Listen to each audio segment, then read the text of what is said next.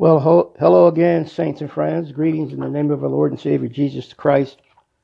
This is Apostle Lothar Bell, and we're here on this number four day, the fourth day of our 40 things God provides every believer at the moment of salvation. Again, uh, for the last uh, three days, now four, we've been talking about the 40 things that God provides every believer at the moment of salvation. Day one, we talked about that the believer resides in the eternal plan of God, sharing the destiny of Jesus Christ. We found out that we were, we are foreknown, we are elected, we are predestined, we are chosen, and we are called. For day number two, the believer is reconciled. That is, there was a barrier of, of the of sin between God and man. That barrier was removed. So we have been reconciled. First, we've been reconciled by God, and then we, we've been reconciled to God. Uh, day three, yesterday, we talked about that the believer is redeemed. That is how they how they God re- reconciled us. He reconciled us to Himself by the blood of Jesus Christ, His Son, and we found out that we have been reconciled from the slave market of sin. Today, number four, number four, in our 40 day journey, the believer is redeemed. That is, um, excuse me, the believer is the believer's condemnation. Number four, the believer's condemnation.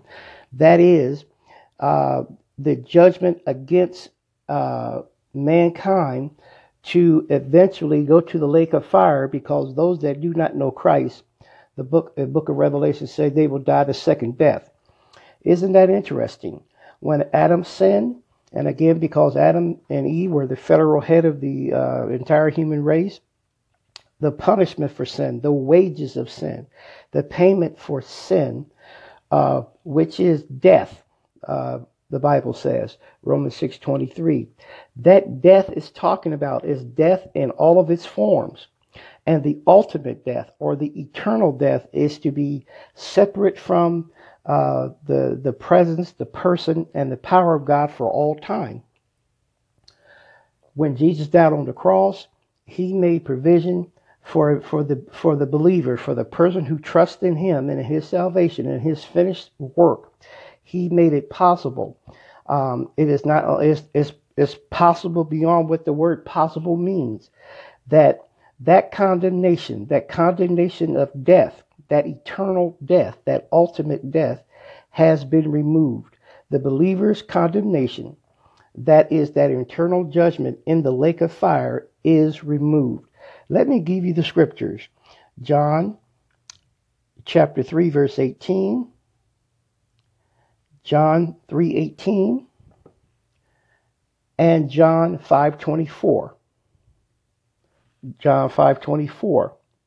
And then Romans chapter 8 verse 1. Romans chapter 8 verse 1. Once again, uh, this is the fourth day of our 40 day journey. The believer, the believer's condemnation is removed according to John 3:18, John 5:24, Romans 8:1. Praise God. Amen.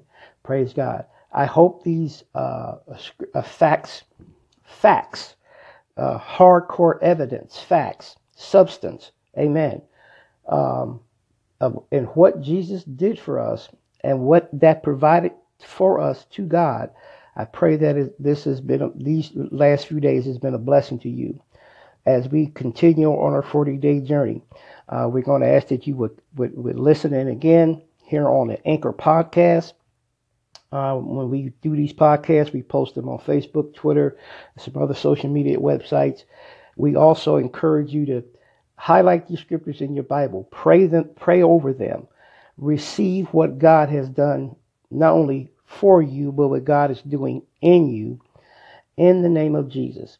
The believer's condemnation, that is that eternal judgment in the lake of fire, is removed. God bless you, and we will see you next time.